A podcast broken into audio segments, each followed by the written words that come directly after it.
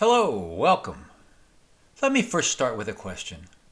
Assuming you listened to the previous podcast, what lens did I say I was going to use? Was it a political, religious, or capitalistic lens? Nope. As a certified odd duck, I said the lens that I was going to use is the internal group dynamics of problem solving under stressful situations. This assertion has three components or phrases.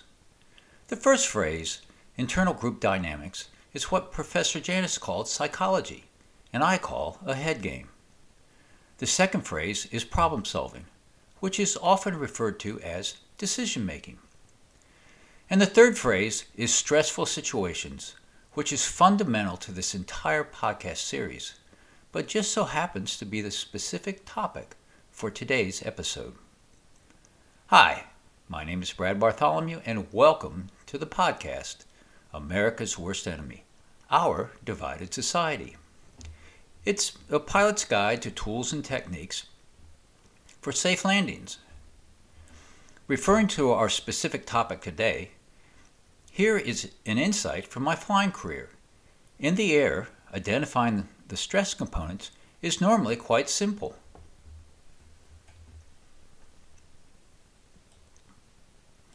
Perhaps words of aviation wisdom best illustrates the environment which all seasoned pilots attest to.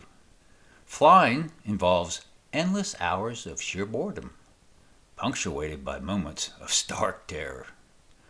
On the ground, however, in stressful problem solving situations or making challenging decisions, the root cause of this intense emotion is not always obvious.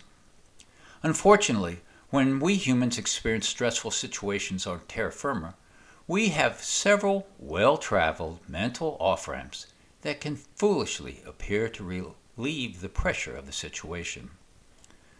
The big three of these deceptive mental off ramps are using denial, playing the blame game, or playing the victim. Hell, in our society today, it seems that any half wit internet influencer, self righteous spiritual leader, or cowardly political figure can simultaneously use all three of these deceptive mental techniques while, while using pithy catchphrases to make their crowds cheer and rile up monetary support from their gullible flocks. None of these mental off ramps are available to pilots. In the air, disregarding a deteriorating weather report as fake news or ignoring dis- decreasing fuel gauges by blaming management, or watching an oil gauge bounce around and denying that it will have any impact on the engine. This just does not happen.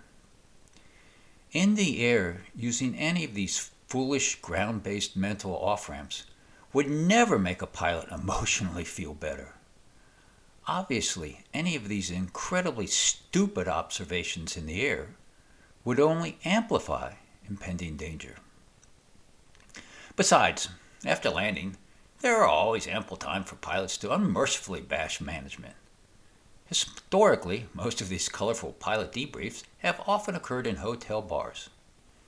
And just for the record, I really did enjoy my flying career. you see, in the air, all pilots and crew members intuitively understand they are responsible for their actions, and consequently, they are always seeking a firm grasp of reality, which is always not so easy. In stressful situations, if pilots are to secure another safe landing, they must always summon their creative, flexible problem solving brains, not their combative denial brains. We humans have two distinct brains, and this will be the subject of my next podcast episode. Now back to defining stress in the air and on the ground. And not surprisingly, I have identified three stress components. The first component is the environment's changing. Second, you have limited resources. And third, there aren't always good options. On the ground, all three of these root causes of stress can be sneaky in their initial appearance, But, but sooner the sooner you can recognize them, the more timely and more reliable the needed course correction will be. For most of us, and it's certainly true for groups of people, good recognition skills are enhanced by having an open mind, proper training, and learning from one's own mistakes. Here's an odd observation from my weird lifelong fascination to better understand, understand stressful situations. It seems to me that most people do not have difficulty in recognizing the first two components the environment's changing and you have limited resources. It's the third component, when there aren't any good options, that mentally trips up many people, thus triggering them to reach for one of the emotional mental off ramps denial, blame, or victim. Most people can recognize when the environment's changing or something has been miscalculated, thus causing the, plane to, the plan to falter. Most people or groups of people can also recognize when they have limited resources to handle challenging situations. Two of the most obvious limited resources are time and money. But there are many other possible limiting root causes of stress, such as relationships, skill sets, or even a basic understanding of what's going on around them. The sooner the, a person can recognize the environment is changing or they possess a limited resources, the sooner they can engage their creative problem solving brain. And this simple mental act of selecting their flexible brain will significantly enhance their chances of securing a safe landing. Still, I've observed in stressful situations, it's the third component. When you realize there are no good options, which often makes groups of people stumble, slow down, or stop any meaningful forward progress. The overwhelming stress of a situation psychologically can trigger the group to mentally circle their wagons using their combative brains which halts forward progress and starts them looking to pick a fight. All this dysfunctional behavior enhances the danger of their situation and diminishes their chance of finding a safe landing. Often, the most difficult thing for a group to grasp is the realization that their plan or their desired path is not going to happen today. Mentally, they cannot let go what they want to happen. And consequently, they often never use their limited resources and mental energy to make a needed course correction toward what they need to have happen. Their thinking becomes rigid. Mentally, they may double down, when physically what they need to do is to turn away from danger. Emotionally, they cannot publicly fathom that their shallow, soundbite driven logic could be flawed. A, a healthy, fulfilling, and happy life will always have its share of stressful situations. Some, are, some of us will even face severe situations that could prove life threatening. The lessons learned from successfully navigating these challenging moments in our lives often first rest, rests on our ability to understand the differences between our wants and our needs, and secondarily, to mentally and physically make timely course corrections. However, there is good news from the worldwide profession of aviation. In most areas of the world, if you're sitting in the back of a commercial airplane, you can confidently assume that the pilots are properly trained. And if they are properly paying attention, I promise you they will always intuitively choose a path leading toward a safe landing. Every time. No worries. This, however, does remind me of my personal snarky nature, which many other pilots seem to have possess. When walking through the airport in my captain's uniform, it was not uncommon for a panic, panic, panic looking parent who would stop me and urge me to be careful because their son or daughter was on my flight. I would pause, purposely look in their eyes, and in a solemn tone thank them, and then tell them I would be I would be careful today because my daughter's dad was also on the same airplane. okay, uh, perhaps my wife's explanation of pure pilot motivation is more direct. Pilots don't want to die either, she would always remind everyone. The supreme focus, pilot focus, while at work, does not necessarily mean that you're going to arrive on time or you'll even land at your desired destination. But still, securing a safe landing every friggin' time has real meaning in my profession. Ask the pa- passengers of U.S. Airways Flight 1549 what they think of their, about their problem solving skills of Captain Sullenberger, which will also be the topic of a later podcast. Enough of this psychobabble. The task of this podcast are to deconstruct how we became divided as a nation and offer tools and techniques to end this civil gridlock. The purpose of this podcast is to encourage the millions of good, open minded, moderate, liberal, and conservative Americans of our need to routinely come together and work together so we can make safe landings for our family and our country. Destruct, deconstructing the stress components today probably sheds some small mental insights on how we Americans can accomplish these vital tasks tomorrow. But now, let's turn to the specific tool I offered at the end of the previous episode.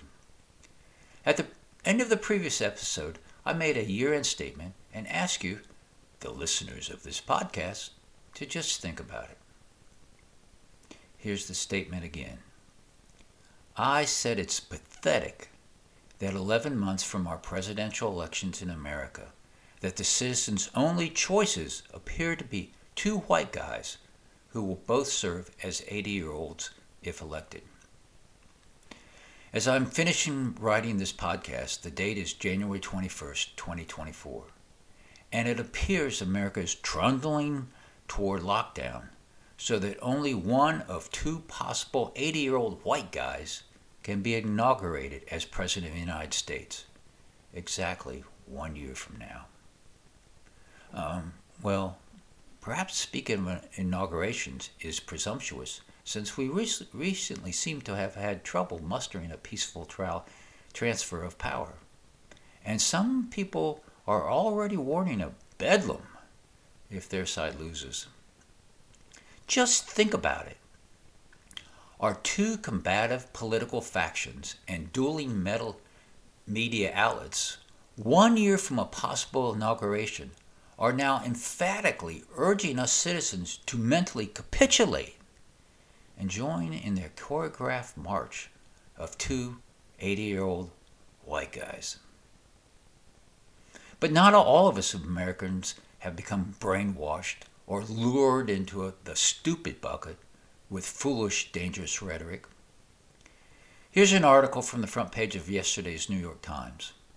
The title reads Voter, voters, voters gloomy over over prospect of rematch. Biden versus Trump elicits denial and disbelief. I'll read the first three sentences. President Biden is cruising to the Democratic nomination. Former President Donald J. Trump could begin to wrap up his party's nod within days. America's response? This can't be real. Now I've stopped reading from the Times article. Absolutely, yes. We Americans are in an uncomfortable, stressful situation. But we do not have to willingly accept this denial and disbelief. Captain Sully never did. Not for a moment. Oh, but okay, back to my year end statement, which I will repeat again. I think it's pathetic that 11 months from our presidential elections in America, that the citizens' only choices appear to be two white guys who will both serve as 80 year olds if elected. I, am sure by now you understand why I made this statement. But that doesn't mean these exact words will roll off your tongue in a similar manner.